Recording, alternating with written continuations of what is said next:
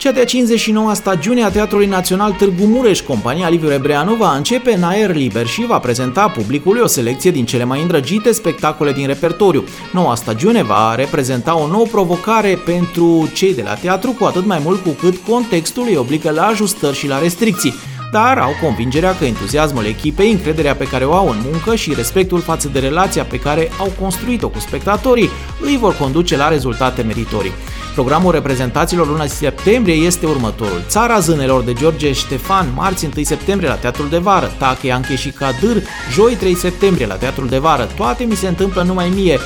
Duminică 6 septembrie la scena de lângă bastionul croitorilor din cetatea medievală. Campionatul de improvizație, joi 10 septembrie la Teatrul de Vară, Stoți de vânzare, duminică 20 septembrie în curtea interioară a Teatrului Național Târgu Mureș. Soț de vânzare, sâmbătă 26 septembrie în curtea interioară a teatrului. În caz de vreme nefavorabilă, spectacolele Toate mi se întâmplă numai mie și Soț de vânzare vor fi reprogramate pentru ziua următoare la aceeași oră.